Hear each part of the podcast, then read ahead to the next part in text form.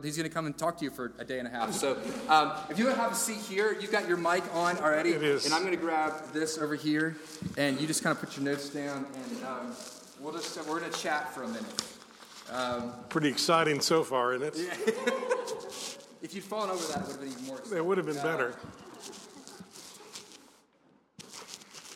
Great. Um, I, I do remember him as a student. He would sleep uh, most of the class, and, and, and other students would, would poke him, and he'd drool on the desk. It was, it was terrible. Uh, that's, that's just every student. Uh, is your mic on?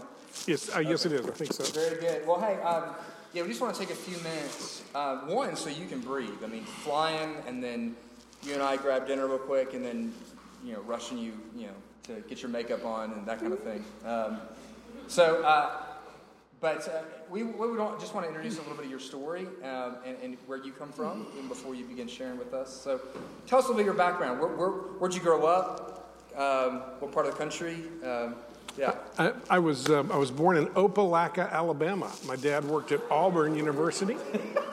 I was War Eagle. Uh, my dad worked at Auburn when I was a kid, and uh, uh, and so I, I was born not that far from here. And then, uh, but my dad was an academic, and so he uh, was a little bit restless. And every couple of years, didn't know the Lord, and every couple of years he would he would think that he could do better someplace else, and would. Uh, and would, would oh, and so we moved almost like a military family. Every few years, we, he would. Double tournament happens. I, I choose teams based on the ones that I've lived close to. But I started at Auburn, uh, went to Columbia in New York City, and then Ohio State, Kansas State, Northern Illinois University, uh, Youngstown State University. So I, I kind of knew the knew the world through universities because that's what my dad that's where he worked. So, that, but so it was not a Christian family I grew up in, um, it- but um, but God was uh, was starting to tell a story then even. So, uh, but that would be where I started. Cool. And tell us, so how, how did you come to the Lord? Um, it was really through a, a campus ministry um, that reached my brother. I have an older brother who uh, came home one day and, and, and, and said, You know, you need to know about this, and shared Christ with me. Um, and uh, my, my dad, my dad believed in churchmanship. Um, as an academic, he believed that church was good for society. Um, he just really didn't believe a lot. Uh, he grew up in, he grew up fairly poor in Alabama, and his, his brother was killed when he was very young. And my dad remembers a southern preacher standing up at the funeral and saying, Don't go to hell like this man, you follow Jesus. And, and that, that, that kind of turned my dad off a little bit to faith, uh, issues of faith. Um, and he, um, and so he was not that excited when his son came home and said, Dad, you've been wrong all these years. Um, have I got some news for you? Um, but I, I became a Christian through uh, a campus ministry and my older brother who became a Christian and led me to Christ.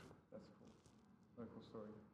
Um, tell us about um, your family just a bit. Um, your, your wife, how did you all meet, and then your, a little bit about your kids.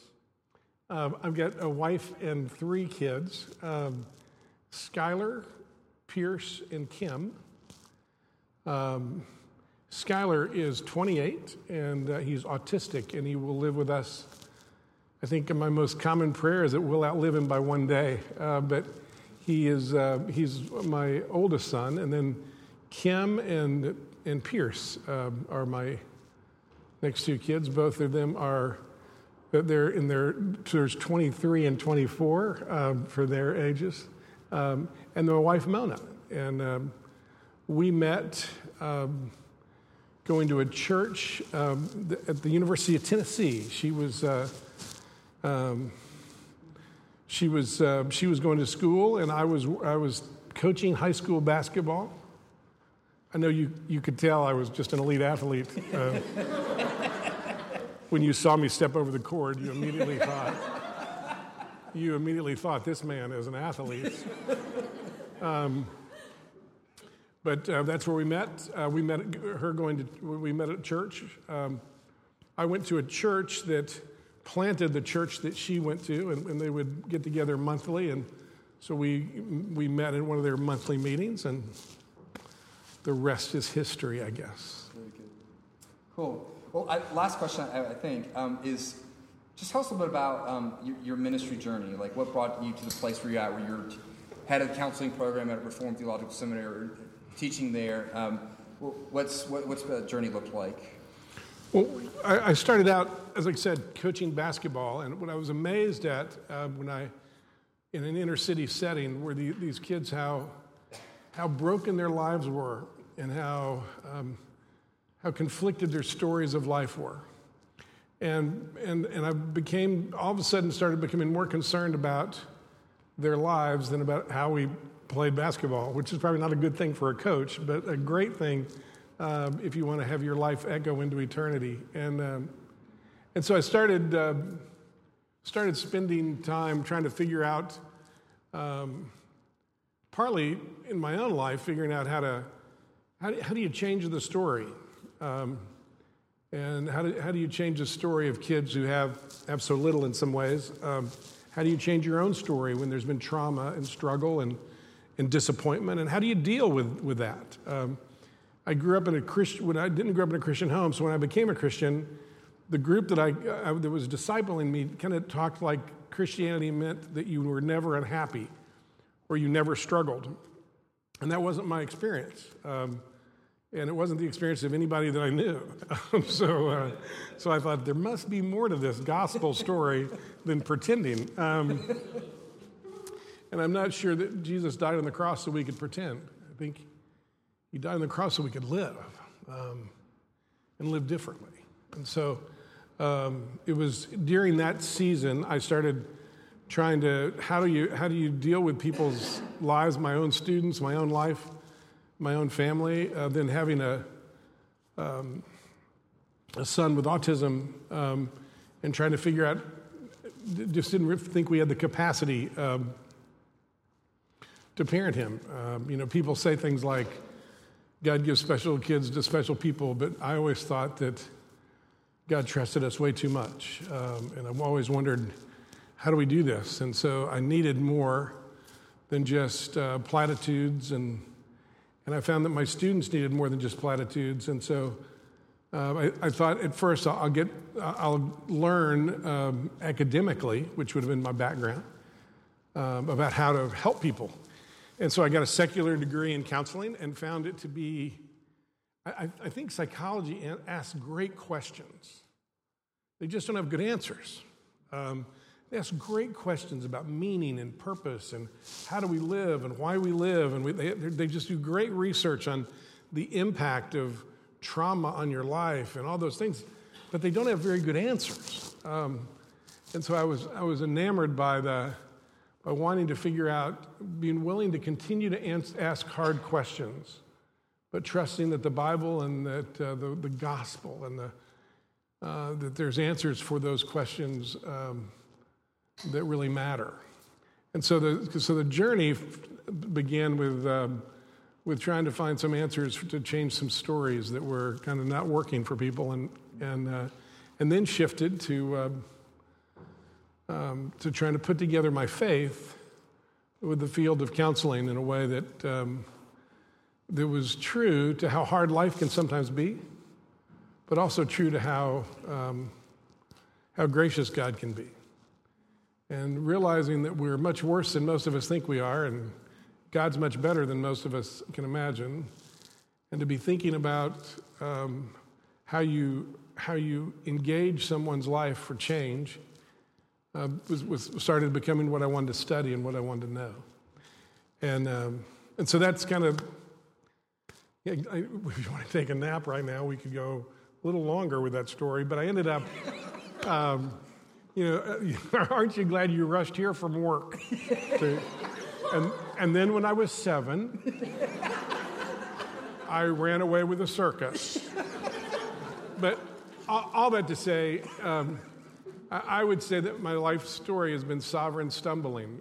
God has been sovereign, and I've kind of stumbled at times, but have, have become very curious about how we can be honest about the struggles uh, Uh, of life, but also honest about the truth of the gospel. and that one doesn't contradict the other. It doesn't contradict the goodness of God that life is hard. Matter of fact, the Bible is full of lament, people talking about how hard it is. And it doesn't contradict how hard it is to talk about how good God is. And somehow wanting to, to think through that well in my life has been kind of a, a place where I've been curious and interested. So that would be, the, that would be it. There we go. Cool. Thanks for coming. We, uh, it's, been a, it's been a good seminar. I hope be sure to fill out your evaluations. Well, with that, uh, let's let's do this. Can I pray for you? Please, please would I have the do. privilege of doing that, and then um, and then I'm going to get out of the way, and you just you just start, do your thing. All right. Lord Jesus, um, I am. I, I'm just so grateful, God, that you're a, you're a God who writes stories. Um, and Lord, I, I'm really, I, I, I come into this weekend with great anticipation um, for my own heart and for the heart of those in this room. And you know, I've been praying for these, these folks. Um, oh, gracious Heavenly Father, would you be so merciful? We invoke your presence now. We ask for your Holy Spirit to be in our midst. Um, that as your word goes out, um, as you use your servant, one who is spirit indwelt in Dr. Coffield, who um, knows your word and is your child, Lord, I pray that you would use him um, to speak to us in such a way that we would come to understand. Um, as he was just talking about, that uh, the ability to both lament and also see the goodness of God. And that, with that, on coming to terms with that and beginning to understand that in our own lives would just be a means of this weekend of giving us sweet joy in Jesus and great hope um, for where you're taking us. So, Lord, we, we just we, we ask for you to do your sweet work in this room this weekend. And we ask all these, these requests in the name of the precious Son, Jesus. Amen. Um, I, first of all, thanks for coming. Um, I realize you've worked all week, and a lot of you are tired. Um, and I've, I'm just humbled that you're here. And, and my prayer has been that this would be times that would really matter. Um, and, and, that- that- and wouldn't it be, oh, wouldn't it just be amazing um, if, if 2,000 years from now, in eternity that the conversations that we have this weekend together would matter in such a way that, that, that, that maybe they would even echo into those places so far from now. So, with that, uh, just a couple of quick thoughts about story. Um, beforehand, let, let me just tell you a kind of an interesting story about my son Skylar this week. Uh, literally, it was last Thursday night. Skylar came home. He goes to a program three days a week, a special program three days a week called Visney. Um, and Skylar's guy's forever seven uh, years old. He's got the soul of a 28 year old man. He longs to make a difference in the world. He longs for everything that a 28 year old soul would want as a man. He, that, that's, that's who he is. But he's got the mind of a seven year old. So, so sometimes that, that, that discrepancy kind of stirs his soul a little bit. And so at the end of this, he, he came home from Visney and he was kind of frustrated. And Mona said, What's, what's wrong, Skylar? He says, You know what's wrong at that place? And, you know, Mona said, No, what, what's wrong? She says, They don't realize I'm a hero. And I thought, Wow.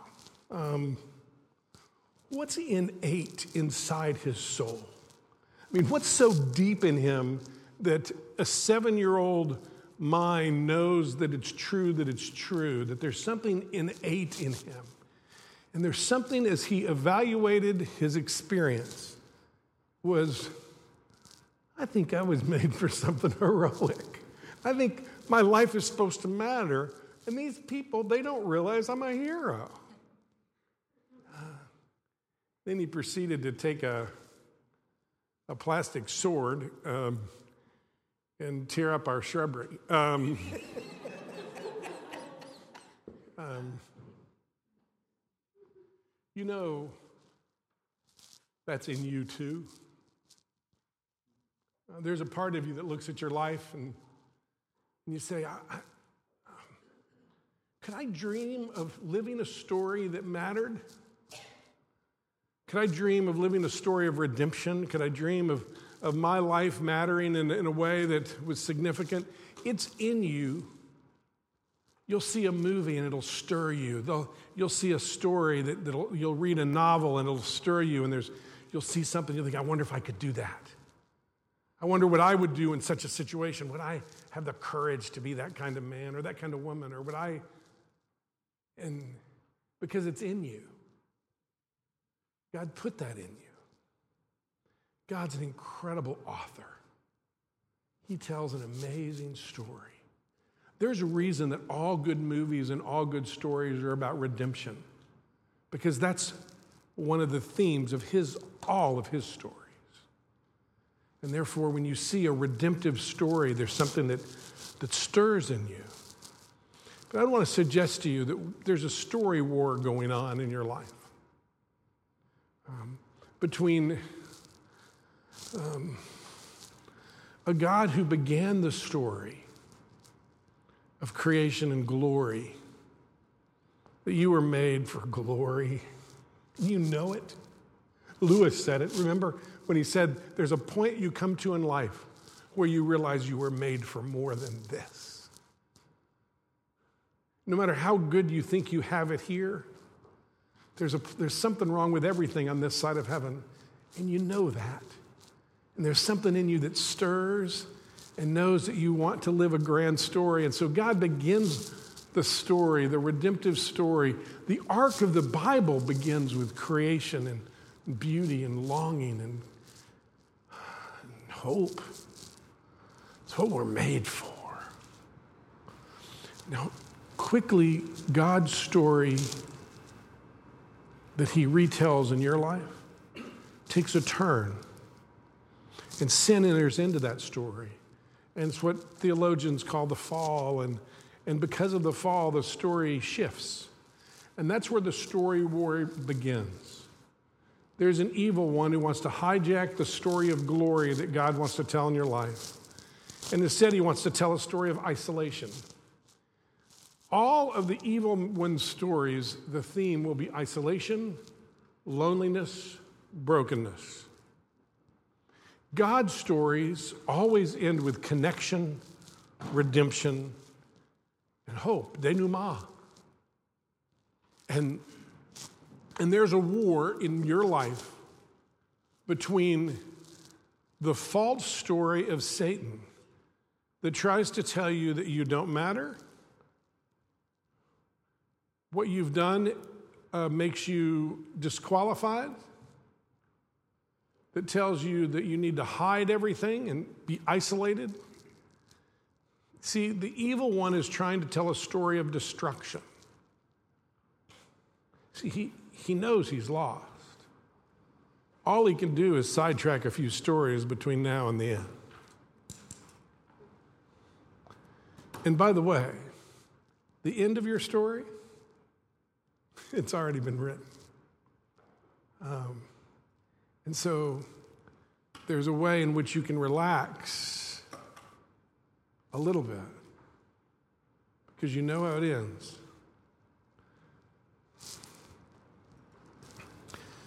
The story war is between the evil one who has tried to hijack your story of glory, his glory, to a story of isolation and destruction. Shame Shame lives in that story. Brokenness lives in this story. You see, when you're exposed, you can go one or two directions. When you're exposed, you can either go to shame or to brokenness. Shame is ultimately about self. And all of Satan's stories are ultimately about self and isolation and selfishness.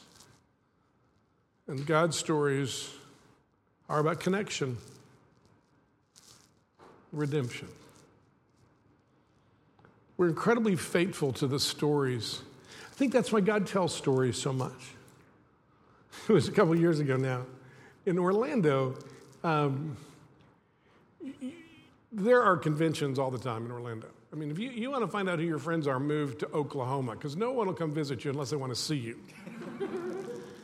but if you just want to feel like people like you, move to Orlando, because everybody has to go down there at some point to, to go to Disney or something, you know, go to the beach or, and so it's like, so I'll hear from old students from years back going, Dr. Coffield, I don't know if you remember what, you know, looking for a place to, to stay. Um, but there's conventions and stuff. A couple years ago, there was the Star Wars convention at the Orange County Convention Center. And I want to tell you, it was a sea of mental illness. Um, 30, no, I, am not kidding. I, am not, I'm not exaggerating. You could shut your eyes and do this, and you would touch crazy everywhere, everywhere you were. Um, 33,000 people from all over the world came to Orlando dressed like Wookiees and Jabba the Hutts and Princess Leia's, and it was just, it was just crazy. Um, you could actually, you could actually, people were getting tattoos. They had a tattoo artist that you could get, you know, Star Wars tattoos there. There's a great thing to make a, a vow of ink and blood for the rest of your life with a, you know, stormtrooper's face on you. But um, you, you could actually get married. Um, you could choose the dark side or the light side. And I'm not kidding, I'm not making this up. Um, you could choose the dark side or the light side, and you married. I, I saw a, a, couple with their little child, poor kid. Um, they had, they had retrofitted their stroller to look like a, a snow speeder, and the little kid was bundled in there with a Yoda hat. And I just, I just want to give him my card. I just want to say I'm a psychologist. Uh, you, you may not know this, but you're going to need this later on because this is an absolute crazy way to raise a child. Please, please. Um, but I'll tell you, we were sitting at a table like this. Skylar and I were on this side, and there were two guys on the other side, and they, they were arguing. Have you ever been in kind of a public setting where you know something could get could get ugly? And, and he was like, and they were getting louder and louder. And so I started trying to listen in to see what were they fighting about and, and they were fighting about whether or not an X Wing fighter could go into hyperspace.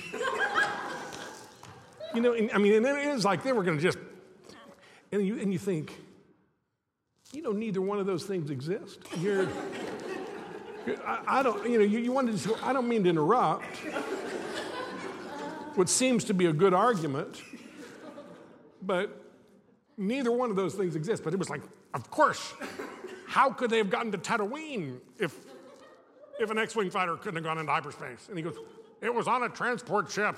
You know, it's like, I mean, it was, they were arguing. Now, there's nothing wrong with Star Wars, it's a good story told well. But as I stood in the Orange County Convention Center, it was amazing to me. 30 some years after the original movie came out, people dressed people giving up their, their vacation time, bringing their families. And I thought, it is amazing how, com- how faithful people are to a compelling story. I mean, they're just incredibly faithful to it because it's a good story told well. And so they, they're enamored by that story. And so they, they put themselves in the story and they try to think about that story. And there's nothing wrong with, if you like Star Wars, my, son Skylar loves that stuff. And he go, we go to a, a comic book store in, uh, in Orlando called Acme, and it is, you know, and they're really nice to Skylar when he comes, and and all those guys in there. Um, no women go in there because they, but um, but all the all the guys in the comic book store are really nice to Skylar and really friendly, and um, nothing wrong with that. But you and I that's a good story. But you and I have been invited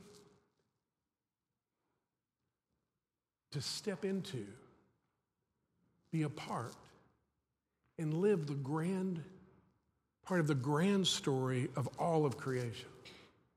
This redemptive story of creation, of fall, of redemption, of denouement, this, this shift from the beginning of history, this arc, to the end of the Bible that begins with with, with hope and beauty, and then there's a fall, and then there's oh, there, then there's the, the hope of a Savior that comes and the, and the process of, of, of knowing Him and changing, and then there's the promised land, the, the denouement. That's the story of the gospel. It's a story of ultimate redemption. And it's your story because you belong to Him, and He'll tell His story through your life. And so this weekend, I don't know, I don't know how it'll happen. But my prayer, my prayer is that somehow you would be recaptured. That the Lord would use our time together, our conversations together, and you'd be recaptured by the fact that you have been given a bit part in the grand story of God. Now, the reason I say a bit part is the star has already been chosen, and that part's already been taken. But you know what was funny about the Star Wars convention? There would, you know, you had to pay to get autographs from people. I mean, and there were people that stand in line, and, and they had, you know, the person that played this person, and that person would, you know, and, and you had to pay more or less based on, on the, their star power.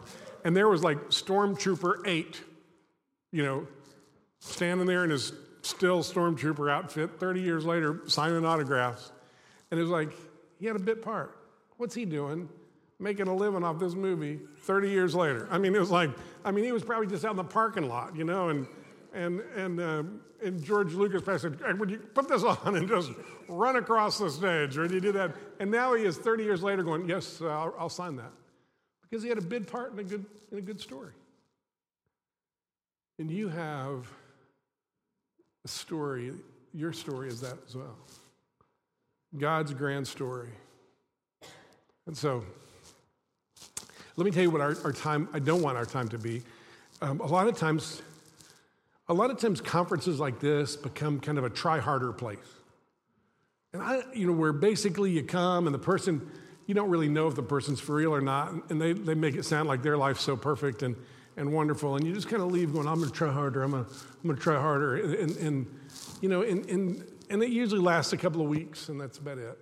And I would hope that we would, uh, you know, I would hope that, it, that, that that would not be the case. I'm not here to fuss at you. I'm not here to tell you about all the mistakes you've made. I'm here to think with you about what it would be like if we thought those mistakes were part of a grand story that God wants to redeem. And um, didn't that person just go in there?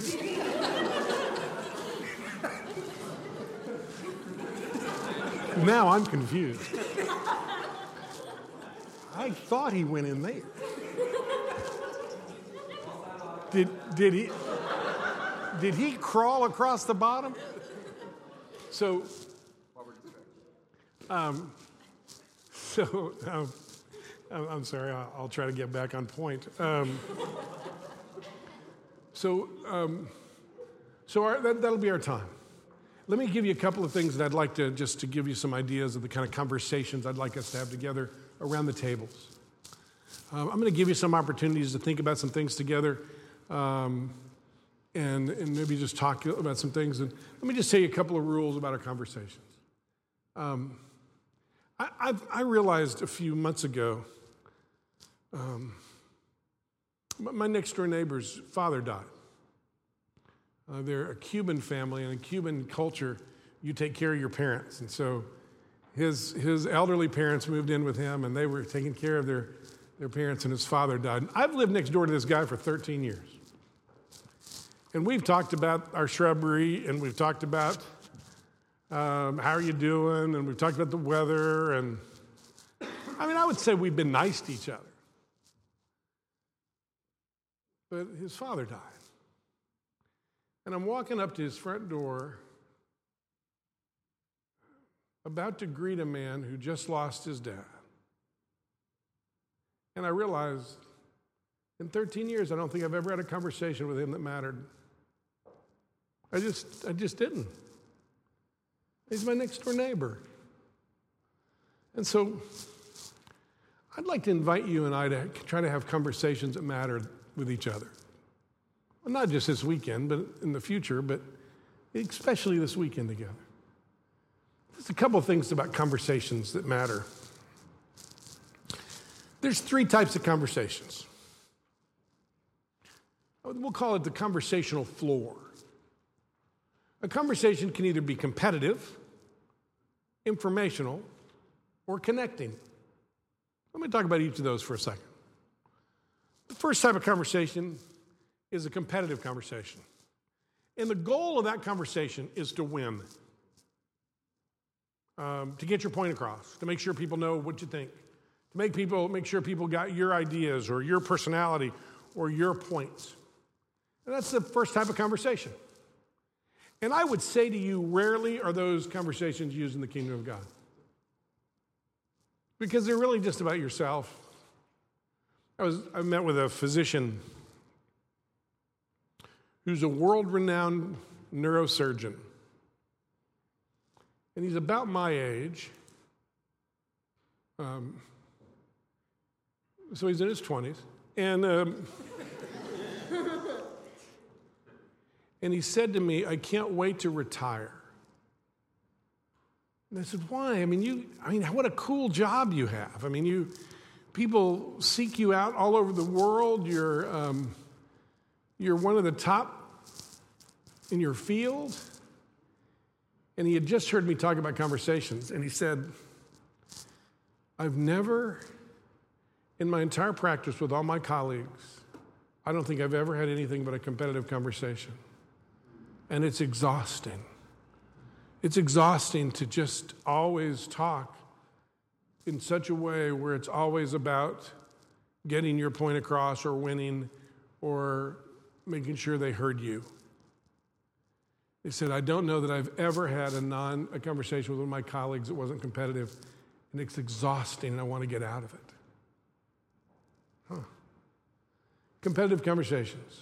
Um, most talk radio is competitive conversations. It's okay. I mean, you can listen to that. That's fine. It's, it's, it's more entertainment than, than anything else. Um, have you ever heard somebody on a talk radio say, you know, I really didn't think about that till now, and, and I'm just so glad you pointed that out to me, and and my goodness gracious, I'm going to change my view completely based on the last three minutes. I, I, have never heard that happen. Usually it's, it's, it's people who, who believe one thing being told they ought to believe another. I mean, and they're just, they don't change because it's competitive.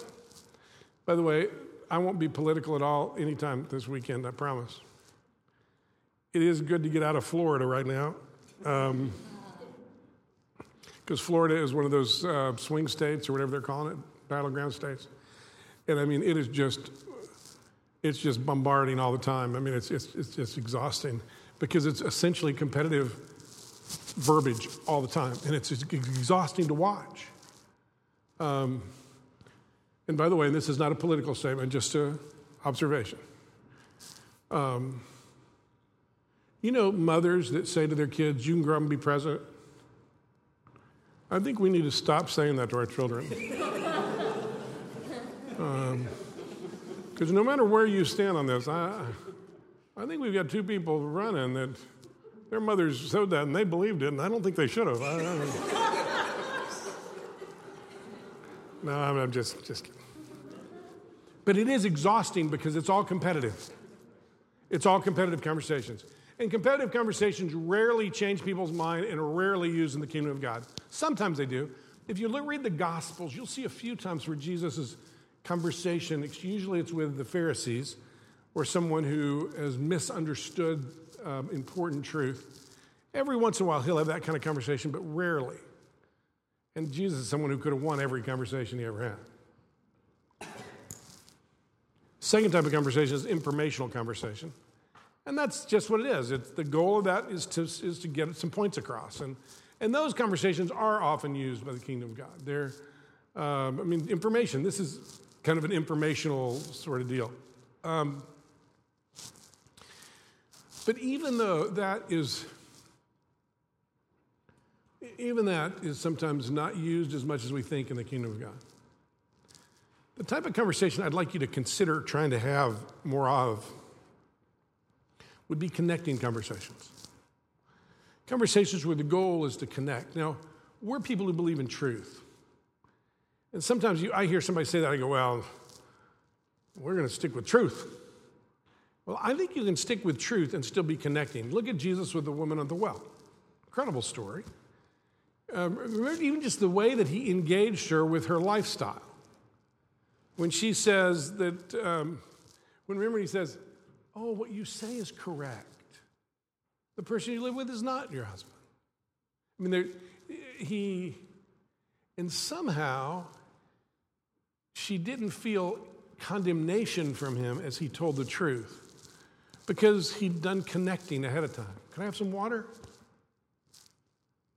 I spoke to her, had a conversation with her.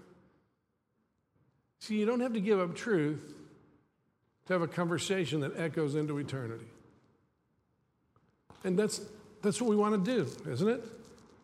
Don't we want to start having conversations that, that somehow matter? Don't I want to do something with my next door neighbor every once in a while? Not every conversation, maybe not every moment of, uh, not, not every time I see him, try to get to something deep or something, but at least, at least be open to the idea that God might want me to use that conversation to connect for His grand purposes, glory.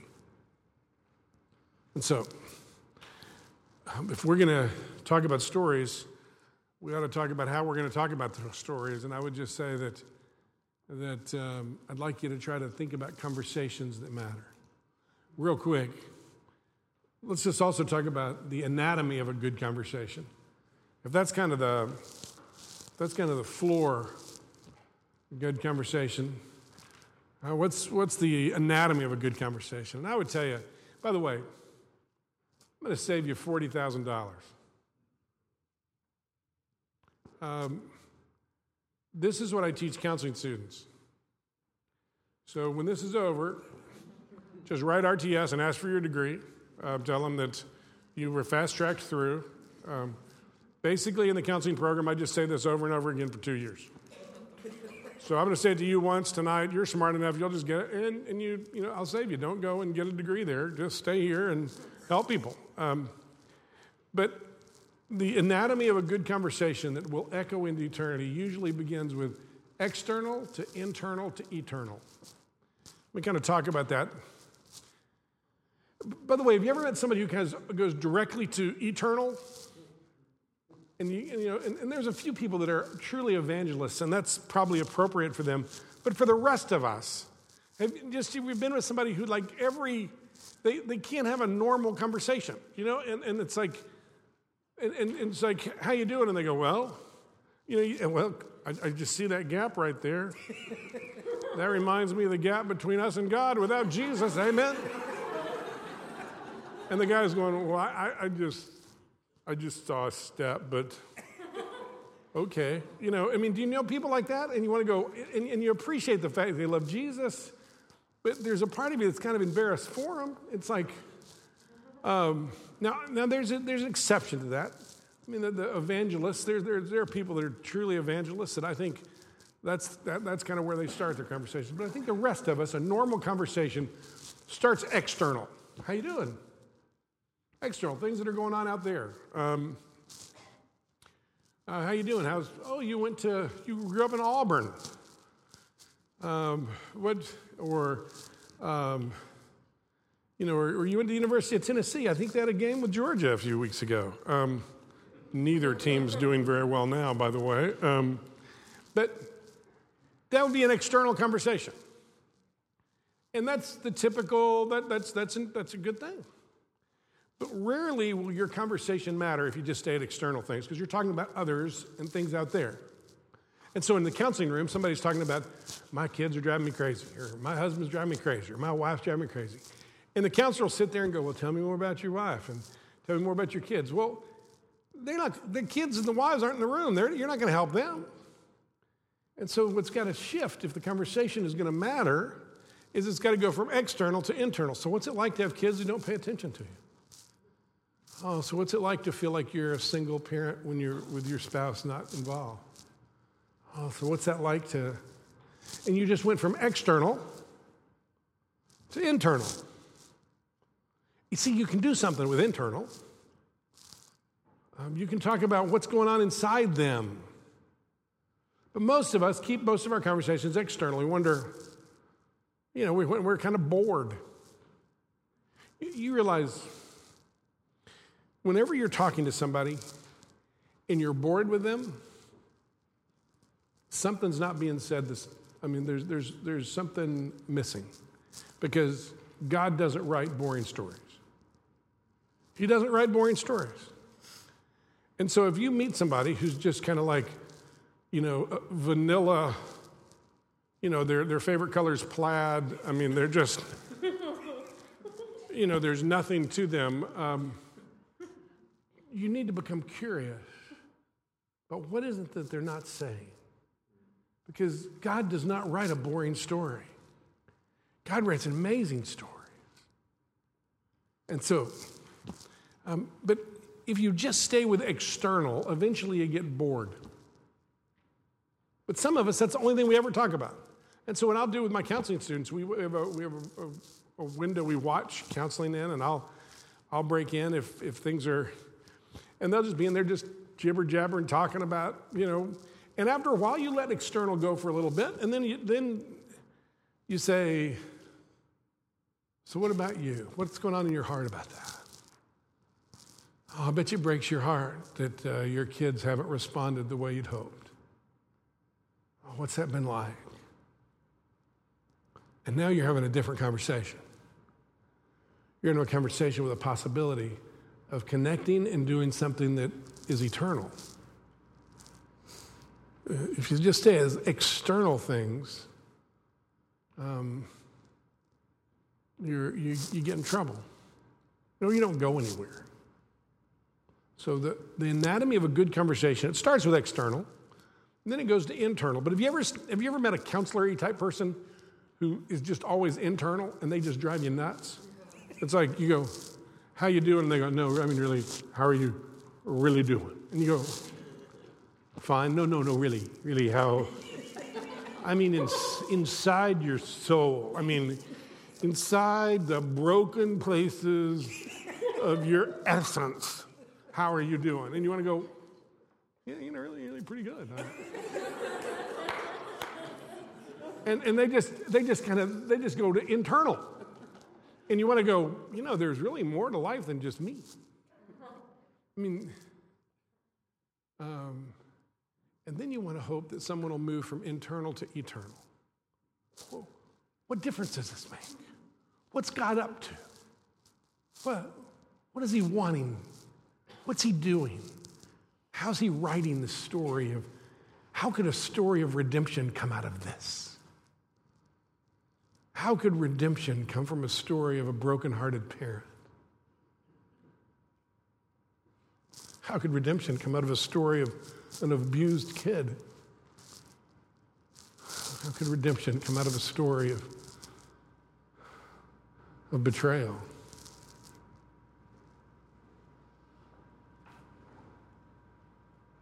We, we know the betrayal was a part of Jesus' story, and redemption came out of that. We know that brokenheartedness was a part of his story, and redemption came out of that. So, what would it be like? Now, don't, don't, don't go too quick from external to internal and internal to eternal. But if you want to start having conversations that matter, if you want to start having conversations that echo into God's country, you want to you want to have conversations that are primarily about connecting and conversations that understand the, the anatomy of, of how a conversation ought to go. Um, Lastly, I think we need a little more normal in our spiritual relationships, a little more spiritual in our normal relationships.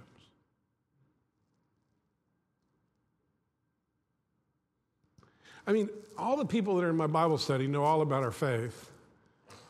And then there's all our neighbors who probably are surprised we're having a Bible study at our house every, every you know, Sunday night. And somehow, if our relationships are going to matter, and and our conversations are going to be important, and the story is going to make sense, I think we need a little more normal in our spiritual relationships and a little more spiritual in our normal relationships. Do you know what I mean by that?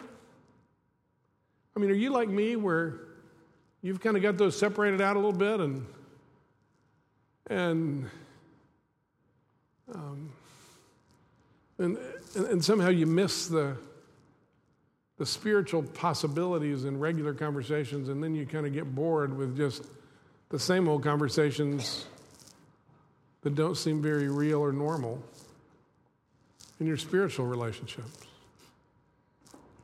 So, the longest introduction in the history of a conference um, to basically tell you I'm just honored to be here, and I'd like us to have good conversations together. And so um, I'm going to pray one more time as we get started to talk about story. Um, Father, you've met us here, and will will you use this weekend in our lives? You know every person here. Father, for the people in this room that are too comfortable, would you use this weekend to disrupt them? For the people in this room that are disrupted, would you use this weekend to comfort them? Father, it is humbling to think that you're telling your story in our lives. It's humbling to think that you already have the ending written. Give us the courage to have the faith to believe that. Father, there's people in this room that believe that they're disqualified because of their past. There's some people in this room that believe they're disqualified because they've become cynical about their future. So, would you meet us in our present?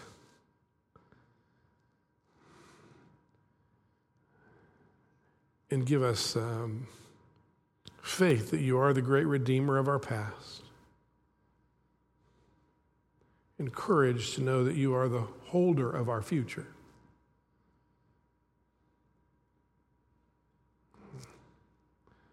So we'll trust you with our time this weekend. Pray in the powerful name of Jesus. Amen. Well, what we're going to look at together is we're going to look at the elements of a story. Um, and we're going to use you know, the, we're going to use kind of the secular people when they when they talk about story. They talk about the different uh, the different themes, the different uh, the, the different parts of a story. They would be plot, setting, character, conflict and theme. And we're going to think about what would it be like if in each of those areas we started to believe the gospel was true and that he was telling the story. Now, before that, just real quickly, um, I, I just want to remind you that this is not just some sort of new age, tell me your story. Um, God uses narrative to tell his story. About a third of the Bible is story. Jesus could have won every conversation with everybody he ever ever had a conversation with, but instead he often told stories, parables. Those are his stories. They're God's autobiography stories, if you will. Let me tell you what the kingdom of God is like. It's like a, uh, that's, that's a story. And so I, I, want you to, this isn't some sort of her, heretical idea that, that's, that's going to focus on ourselves. Um, God doesn't want you to focus your story on yourself. The reason you're supposed to look at yourself is not for the sake of self. You look at yourself for the sake of other. Remember what Jesus said Take the log from your own eye before you worry about the splinter in someone else's. And so you look at your story, you look at what is God doing with your story, you look at what happened to you in your life, you look at what shaped you, you look at what's brought you to this place to bring you to this moment. You look at that because if you do, you will love others more effectively. If, if all we did is we spent a weekend together and we kind of pumped each other up, going, tell a good story. Tell a good story with your life. Make sure you're telling a good story with your life. Oh my goodness, what a waste of our time that would be. God's already telling a good story. The truth would be open your eyes to the story that God is telling and realize you're a part of that. Not tell your story. Tell your story. You're a star of your story. No, you're a part of his story, and he's the star. And so I could see if I were sitting out there, because I, as you get older, and I'm just old, I'm just an old, crunchy old man. As you get older, you battle with cynicism.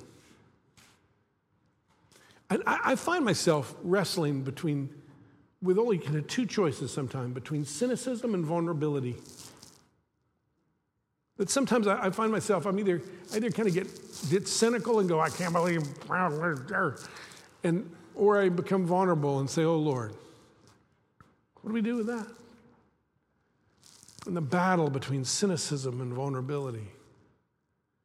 That's not just an old person's battle, it's just more salient to us as we get older. And, and I don't want you to get lost in a cynical story about self.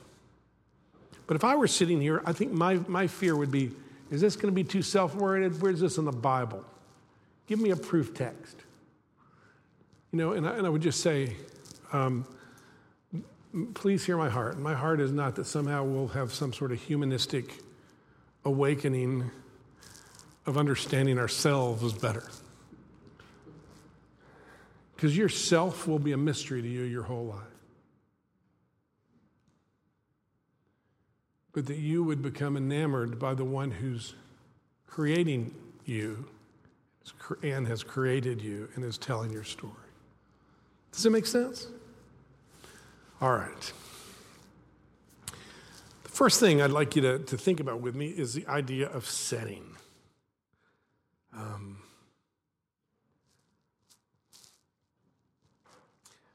the um,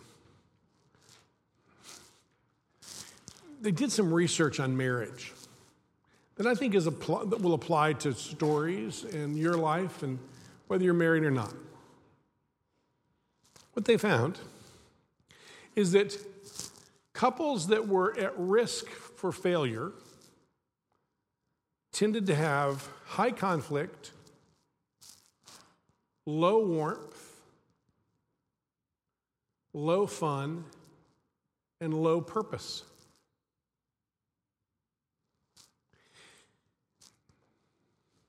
And I think about movies. And I think about does that apply to a good story? If a story has too much conflict, not enough warmth, not much purpose, and isn't much fun, it's a movie you don't really want to see very often. And so we're going to talk about those four categories as a setting of a good story. Let's start with warmth. A good story, a good life, a good marriage, a good family, a good team is high warmth. You know, they even have a name for this in movies. Um, just interestingly enough, um, it, it's, it's called, um, in, in a, in a movie, in the first here's, here's the, when they do formula movies, when Pixar and Disney and all these people do their movies, what you'll find is the person that uh, needs to be redeemed. So, therefore, the kind of the person that you, you're not supposed to like, sometime in the first 20 minutes of the movie will do something that will draw you in. Because they found if you don't have that warmth, then people don't care if the person gets redeemed or not. And they even have a phrase for it. They call it saving the cat. That the character needs to save the cat in the first 20 minutes. You know, so, so I mean, that, that I mean, in, around Hollywood, around people doing storyboards about when they make movies, they will, they will have the villain or the person that needs to be redeemed, the person who's struggling, the person, they'll have them do something that has a little warmth to it. Because they know if there's not any warmth, you won't care what happens to them. You don't care if they get better. I mean, they, they literally, I mean, they really, that, that's what it's called. It's called saving the cat. Next time you see a movie, um, next time you watch a movie, uh, watch for that. And you'll, in, in, in many movies, especially the more formulaic ones that, that, that they kind of produce pretty quickly, um, and, and in almost every movie that's successful, you'll find a moment where the, the person that you wonder what's going to happen to him does something with a little warmth in it that's a almost a little out of character to kind of draw you in to go, oh, I hope they get better. You know, I hope, I hope Harrison Ford or I, Hans, I hope Han Solo isn't quite as much of a jerk as he, but he did take those people on in his ship for some reason. I mean, there's something in those stories to try to get you to go, well, maybe he could because you're hoping for redemption. Maybe he might turn out better. It, it's in almost every story you've seen. Think about your own story. When you measure your life, when you measure your marriage, when you measure, measure your friendship, when you measure, I'll try to use other language that from a, I was speaking Klingon. No, um, if you, um, if, uh, by the way, um, I think I'm funny. and I know I'm really not, but I think I am. So if every once in a while you'll just participate, um, it will increase the warmth in the room. So, uh, so anyway, um, the, the idea uh, think about your family, think about your marriage, think about you and your roommates, think about your Bible study, any team you're in. Probably the easiest thing to do for many of us is just think about your family. Is it a high warmth or a low warmth family? And if you're going to tell a better story, if you're going to tell a better story that echoes into God's glory, it'll be a high warmth family. Does that make sense? Now, what do I mean by warmth? Um, connection. Would you like me to give me some? Would you like me to give you some examples of what, like, what would create warmth in a family or in a marriage or in friendships? Um, but people Companies, businesses spend thousands of dollars every year to hire people like me to come in and create teams. We're going to create teams. And, uh, and basically, um, um, and, and basically, they're just following some basic principles that God put in humanity that creates warmth. And then they charge you a, a billion dollars and they walk away and they go, but if you ever, has, have, any, have any of you ever been in one of, one of those things where somebody comes from another town with a briefcase and they're an expert and they're going to build teams in your workplace? Anybody ever had to go through that in your life? Um, all they do is they follow some basic principles of, the, of way God made people, and they and people feel closer. Let me just give you a couple of those. Um, what makes people feel close? What creates warmth? One would be a mutually agreed upon common task. Uh, when people have a task together, they feel closer. Uh, a lot of people from campus outreach here, true?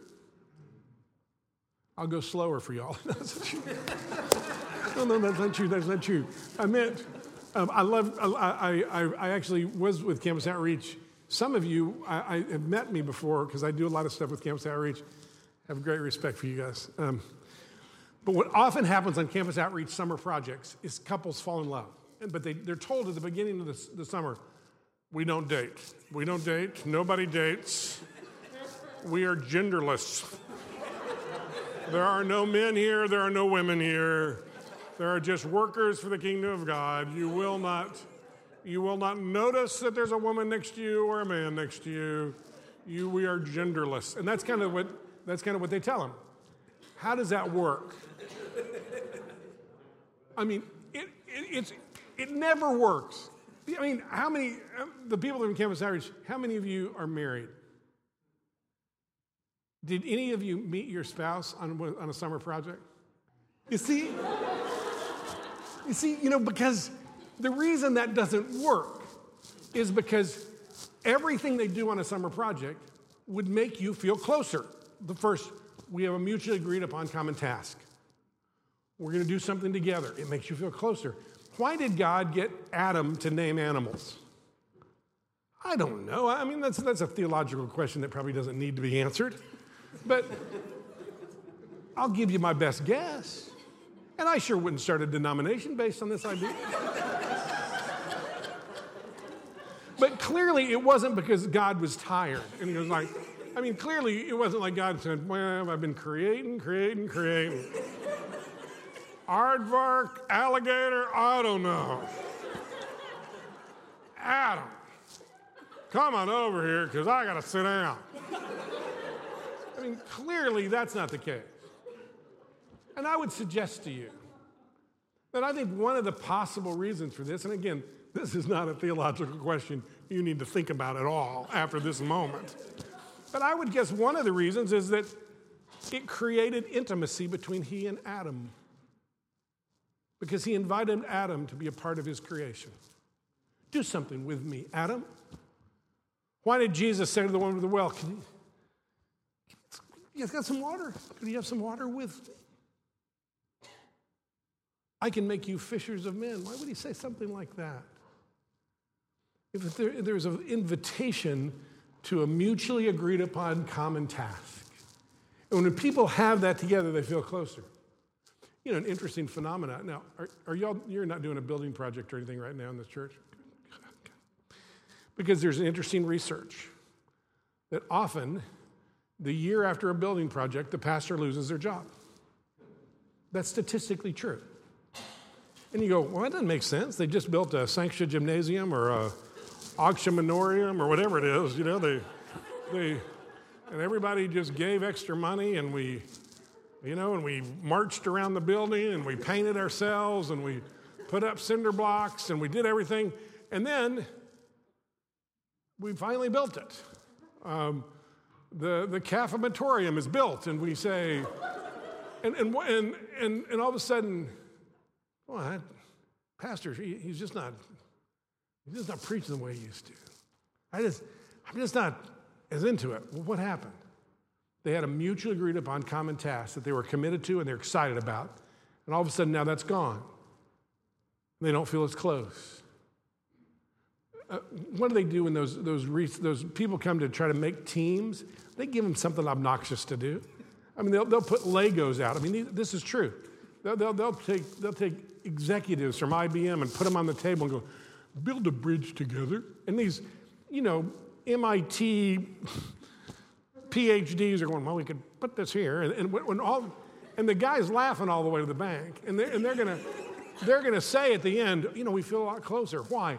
They got a mutually agreed upon common task. What happens in our marriages?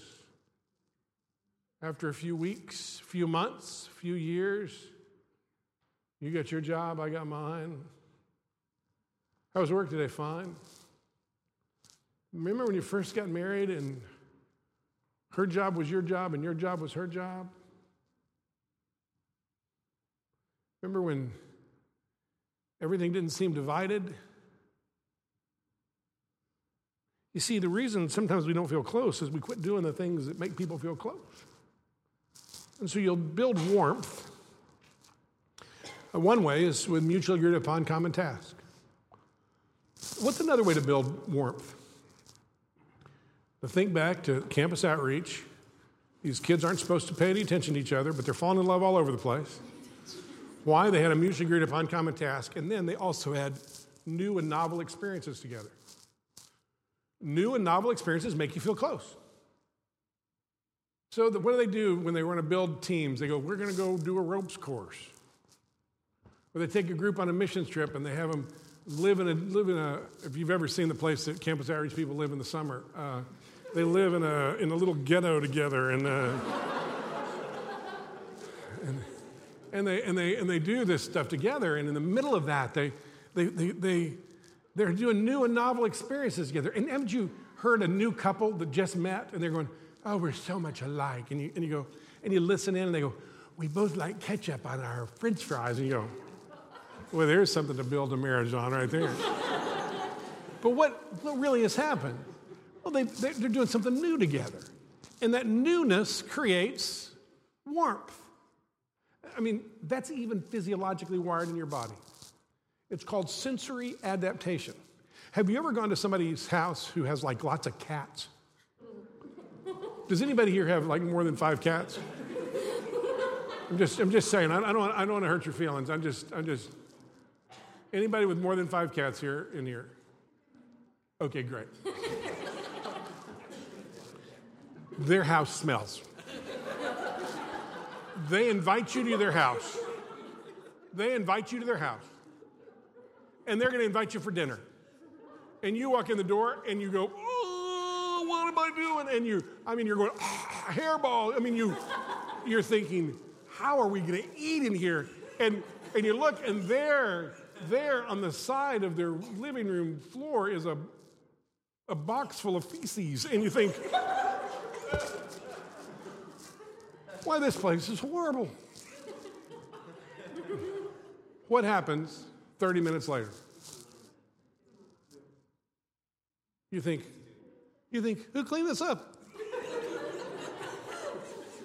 we have a we have a husky, we have a dog that has a I mean, this is more information than you want to know. Who has this just, he smells. Um, we don't notice it anymore. People come in our house and they go, "Oh, it's good to be here." And but you know, after a few minutes, our Bible study comes over every Sunday night, and in the first few minutes, they're all not wanting to sit down, thinking, "What's?" But, but you know, but after a little while, they sit down there and they're fine. We eat dinner together every Sunday night, and you know, I know that's what's going on with them. It's sensory adaptation. God made your nervous system to respond to new and novel stimulus. That's how He made you physiologically. He also made you that way emotionally and spiritually. You notice new and novel things. You know, it, it, I mean, it's, it's true. Um, you, you, and, and, God has so designed us so fat, in such a fascinating way. You know that there's micro movements in our eye all the time? Do you know why there's those movements? Because if those weren't those movements, you, you, know, you looked at something long enough, it would start to go away because our nervous system is built for sensory adaptation. It, it's fascinating. It's just fascinating. What happens after you've been married a while? It's Tuesday. Pizza night. Oh, Thursday, what are we going to do? Oh, we got Bible study and then Chili's. Well, what are you going to get at Chili's tonight? Oh, same thing I get every night. Their taco salad. Oh. And then one of them will say to one of their friends, I don't know what's happened in our marriage. We're just, we just don't seem to have any excitement. you haven't done a new or novel thing together in years. Now, tradition's important. Tradition gives you a sense of stability in a marriage and a relationship and friendships, but new and novel experiences. Sometimes when your faith starts to become wooden, do something new with your spiritual life, do something new with your devotional life. Read and study in a way differently. Do um, read a different translation. A, friend of mine who's trying to learn Spanish um, is now trying to do his devotions in Spanish, even though he's, he's probably third grade level. Um, And, and the reason is because it, it's new and novel instead of, and so you want to build warmth. This, this is not a side note, side note. Um, this is the idea of, remember, I said setting of a story. We want a story with, with high warmth. We want to avoid a low warmth story. And so, what are the practical ways to bring warmth into your stories, into your lives, um, into your spiritual life, into your marital life, into your work life, into your friends' lives? Uh, third one would be vulnerability.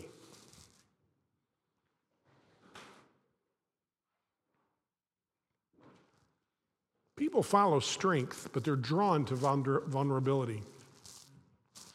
I often wonder why um, Easter week, every year, every week, every Passion Week, I'm struck by how vulnerable God is with His creation. It didn't need to be that way. Um, I mean, literally, the mocking of Jesus, the and, and again, this is not a theological thing to start a denomination over, but I've often wondered why God darkened the sky on the cross, finally at the cross. Jesus says it's finished. There's an earthquake. The, the curtain is torn. And God blocks the sun. And I think that, and, I, I, and this is just speculation, don't, don't die on this hill ever. But I think God said, You've seen enough. You've seen my son. We've been, I've been vulnerable before my creation because vulnerability invites relationship. And, and, and, it does. Vulnerability invites relationship. And so, what happens to at campus outreach mission trips? They're doing new and novel things. They've got a mutually agreed upon common task, and they're vulnerable. I don't know if I can do this all summer.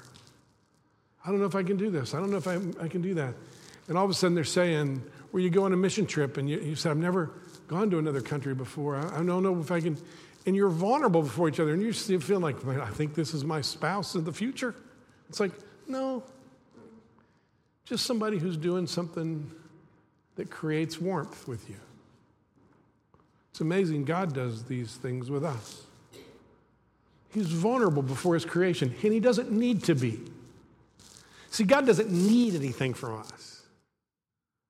So the fact that He chose to be so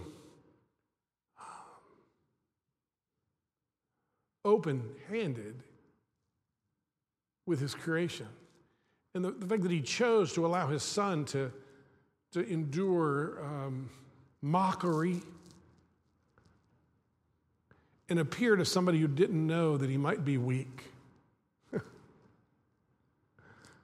Oh, there's nothing weak on, about Passion Week. There's nothing weak about the cross, but there is something vulnerable about it. The fact that the God of the universe would allow his son to be strapped up between thieves, vulnerably placed before people who didn't even know who he was, and mocked and then stabbed and That's a God who is inviting relationship. He was inviting intimacy. He was inviting warmth. Met with a woman this past week who's a Muslim convert. And uh, she was talking about how much she misses her family because she's lost her family now. And she said sometimes she wishes she'd never met Jesus because she lost her family and so much. And then she said, But I think God's mad at me for thinking that.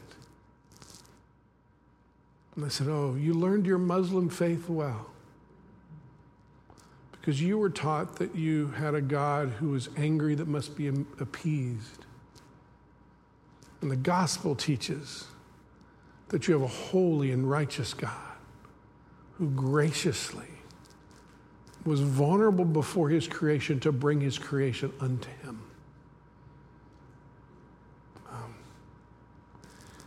You see, vulnerability brings warmth, intimacy. Um,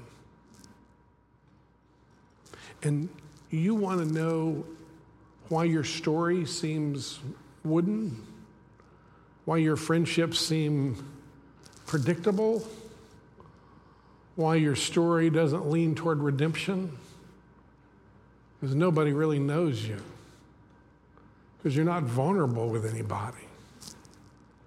Nobody knows your struggles or your fears or your. They just know your what's good. I, I don't know if you remember, but I make all the students in my pastoral counseling class go to a 12 step meeting, an alcoholics meeting. And, um, and, and they can't go in there and say, hey, I'm just a pastor in training. Um, you know, don't. Um, they have to go um, and, and experience uh, a room full of broken people trying to get better. And what many of them say to me after they go is it was, they wish the church were more like that. Because the people were vulnerable and broken before each other, wanting to get better. Instead of what often we have in our churches is where we don't, we don't ever let people know us. You see, if you're loved and not known, it's shallow.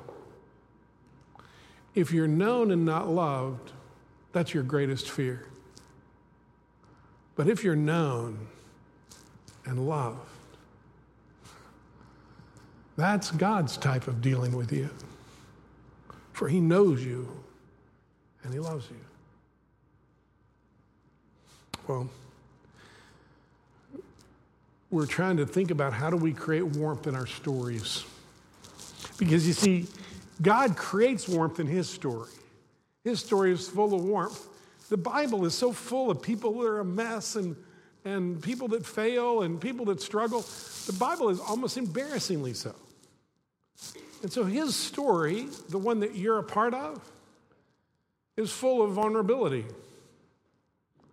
And so if you want a story that's compelling, you want a story that um, that echoes into eternity. then you, you want it to be one that is high warmth. And for high warmth, there's going to have to be vulnerability. What else just creates, real quick, what else creates warmth? I mean, uh, um, um, just very simply, um, focused time together creates warmth. Um, I often have said to, to, to people that are um, I've often said to, to, to, my own kids, though I don't think they ever listened, um, you can choose who you you can choose who you spend time with. You can't choose who you fall in love with. And, and what I meant by that is that focused time together creates warmth, creates history. And so, um, focused time, that, that creates warmth. What else creates warmth? I'm going to give a couple that are a little more about relationships than about just in general, but um, shared feelings and shared dreams. If you want to know a man, know his dreams. If a man quits dreaming, there's something broken.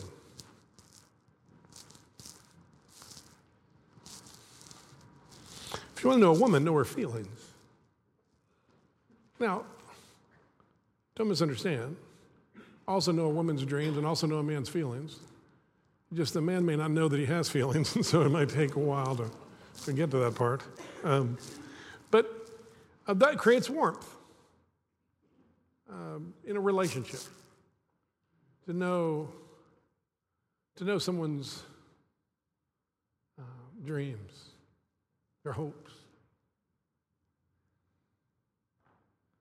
to know someone's feelings. So, what do you think of the movie? It was okay.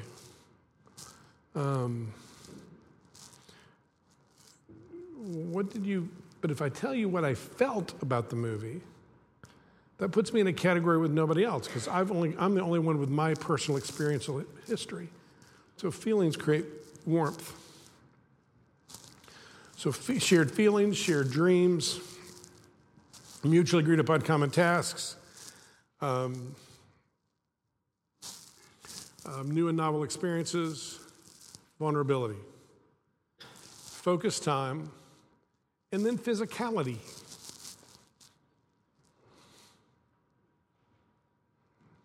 Um,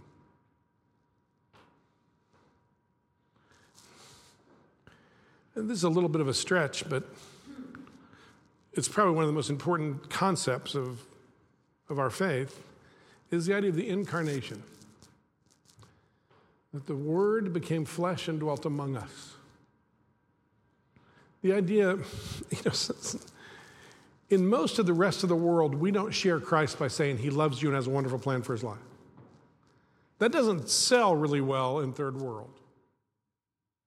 What sells better in third world is the God we're presenting to you is a God who understands suffer, suffering.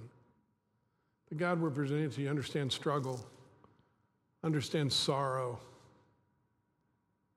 and understands your hopes. And that, that stirs in a way that it's all going to get better, doesn't? Because they don't know that life will really get better. And their wonderful plan, I mean, they're just wondering how they feed their kids and are they going to get enough water that day? And so, you know, the amazing idea of the incarnation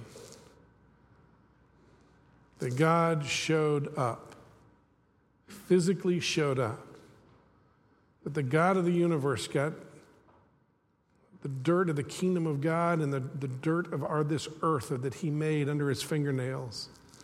And that he walked on our dusty roads and he, he put flesh on his on divinity. Ah, the incarnation. The physical touch of divinity into our world. It creates intimacy. It's, the, it's a powerful part of the story of God the incarnation. The Word became flesh and dwelt among us.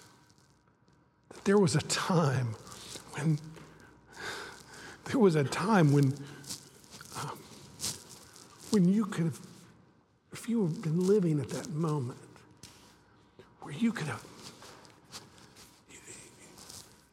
you could have touched divinity. Remember when he said to Thomas, when Thomas said, Unless I touch the, the scars, and Jesus said, There's something about physical touch that creates intimacy. Incarnation, the idea I showed up, the idea that I came, that I rolled up my, my, rolled up my sleeves and became a part of your life and your story. That is a I mean, that's an amazing uh, reality and an invitation to a story that uh, of God's story. And so, the first thing I said to you is that we're, we're talking about setting, and in a good story, one of the settings is you want to have high warmth. That makes for a good, a good story. God's story is a high warmth story. Most of the movies that you enjoy are a, high warmth story. Your marriages that are supposed to reflect the kingdom of God are supposed to be high warmth. Your friendships are supposed to be high warmth. And if they're not, that's a sign that there's something broken in your story. It could be you. Maybe you just don't know how to be warm anymore and be vulnerable because you've been so hurt. Or maybe it's it, well, for whatever reason, what is the, the, the, the invitation to have a, a story that's high warmth? That's a story that mirrors the story of God. And remember, this seminar is not about how do we tell our story better, but how do we connect with His story better. And His story is a high warmth story.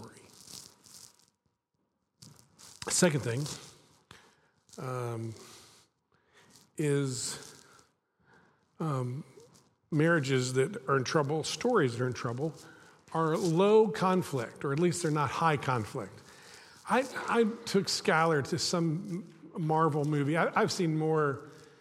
I've seen more. I, am not. People ask me, "Have you seen this movie or that movie?" And it's a, a movie that adults should see. And I go, "Oh no, I've not seen that. I've seen every, you know, movie kind of geared toward, you know, teenagers the, the, that have taken place in the last 28 years." Um, and um, and I, I, can't remember if, but I think it was the last Spider-Man movie because there's been like 11 different Spider Man movies.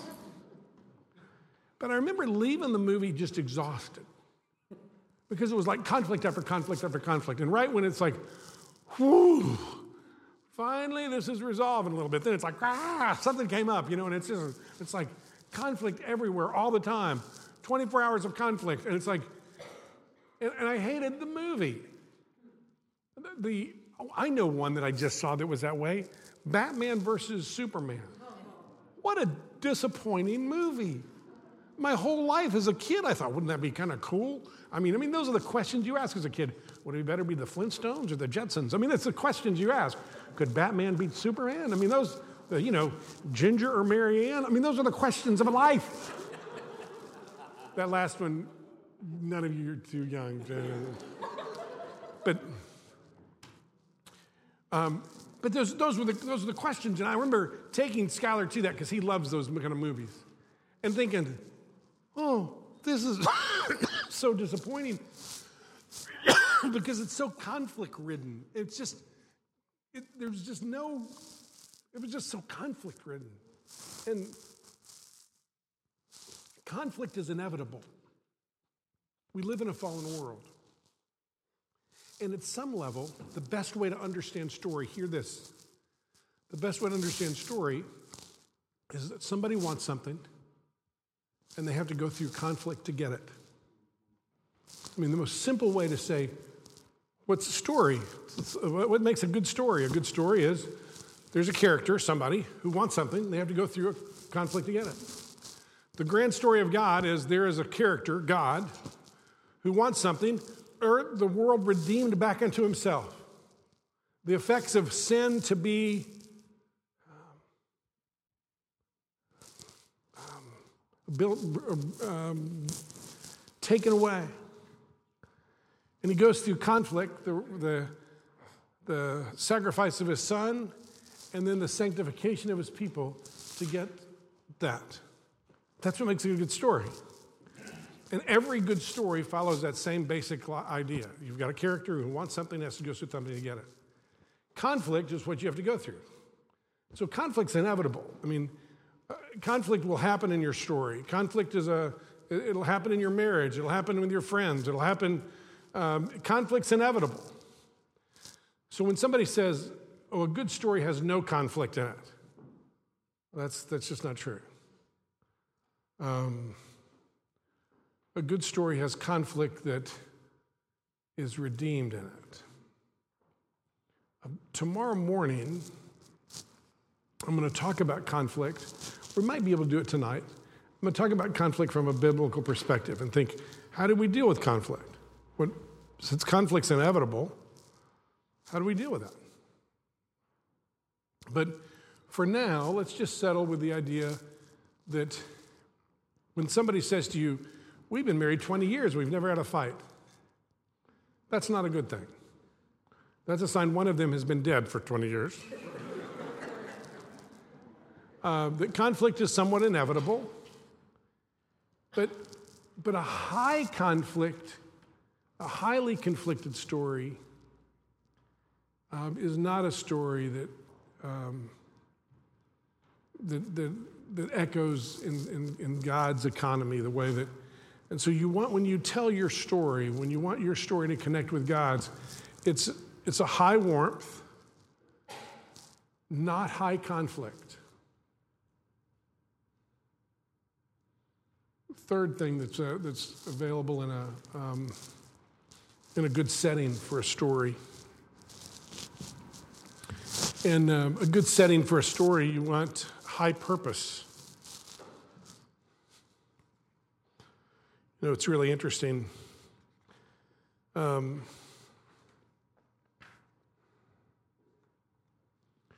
um, what's really interesting about story um, when they and, and high purpose uh, what they found out uh, Viktor Frankl to, every educated person ought to read the book um, man's search for meaning it was written by a jewish guy by the name of Vic, uh, Frankl who was a prisoner of war during world war ii just a, a classic read, not a Christian read, it's just a classic read.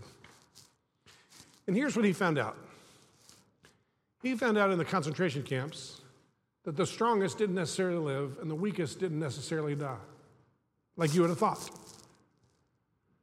He found that the people who had purpose and meaning tended to live, the people without purpose and meaning tended to die and that that seemed to be more resilient, that purpose seemed to be more resilient than physical strength. Hmm. Um,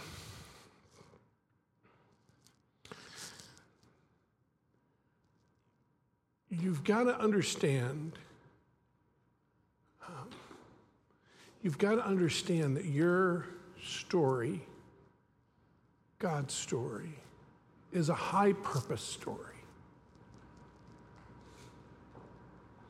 And what sometimes happens is Satan hijacks us with smaller purposes. Now, I'm going to offend some of you right now. I just want to tell you right now, I'm going to offend a couple of you. And we're about to take a break, and you can go on home, and I'm sorry. and, and, and, before, I, before I say, let me, let me just tell you, I like Dave Ramsey.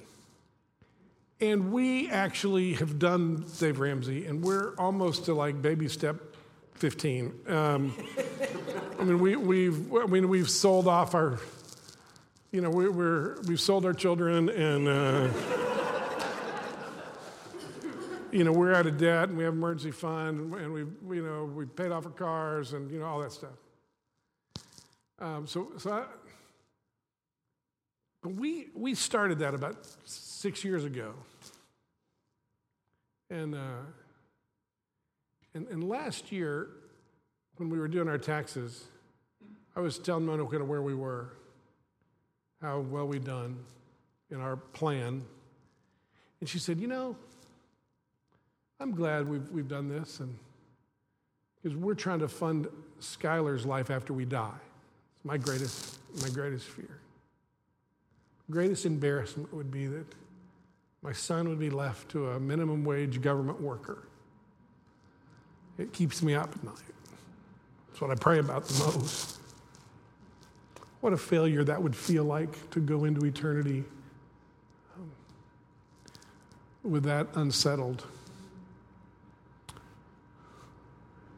But Mona said, I think we were more generous before we started this. And I said, Yeah, but we've gotten out of debt and we've, we've done, we've worked, we've worked hard, we've done what we're supposed to do. Now we can be more generous after we finish fully funding this and that. And, and, we, and we are, we, we're doing better in, in all those areas. But I think in some ways, I mean, live below your means and, you know, don't go in credit card debt and all that stuff. I, I agree with all that junk. But there's a higher purpose than that in your life. And sometimes we sell ourselves for lesser purposes. I'm going to be debt free. Well, that's great. But maybe there's more to your life than just being debt free. Maybe you're supposed to be the only person that knows your neighbor well enough that when their life falls apart, they come to you and say, Hey, how, do you, how do you pull this off? I know you've had a hard life too, but somehow there's something different. Maybe there's something more than just being and, and, and I think what Satan sometimes does, to, because he's so crafty at selling a cheaper story than God's story of glory. And so sometimes what he does is he takes a good thing, like getting out of debt, and makes that your purpose. And, and, and, and you get out of debt. But if, I don't think anybody on their deathbed is going to go, but you know what, honey? We've fully funded our emergency fund. I'm ready for you, Jesus. I don't think so. I think they'll sit and they'll say, because I've been around people in those moments. I think they'll talk about memories of relationships and, and wondering if their life really mattered, wondering if they'll be remembered, wondering how quickly they'll be forgotten.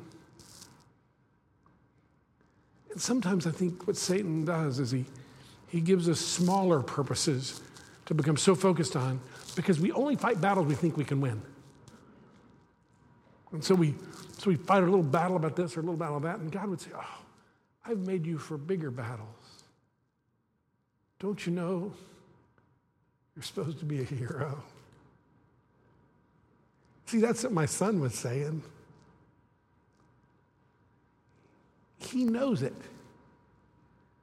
His seven year old cognitive mind knows that he was made for big purposes. Have you forgotten that?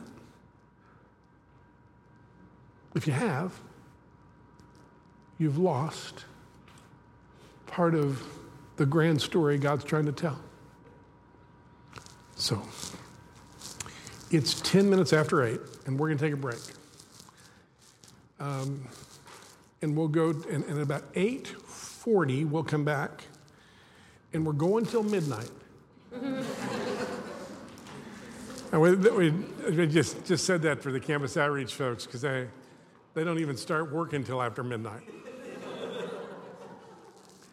Um, so we're going to take a short break. We're going to get, you know, jacked up on, on cookies and sugar, and then we're going to go for about an hour or so after that. And I've got some homework I want you to work on tonight before we come back and kind of work on our storyboards tomorrow. So take about a, t- about a, a break until 8:40, 30 minute break.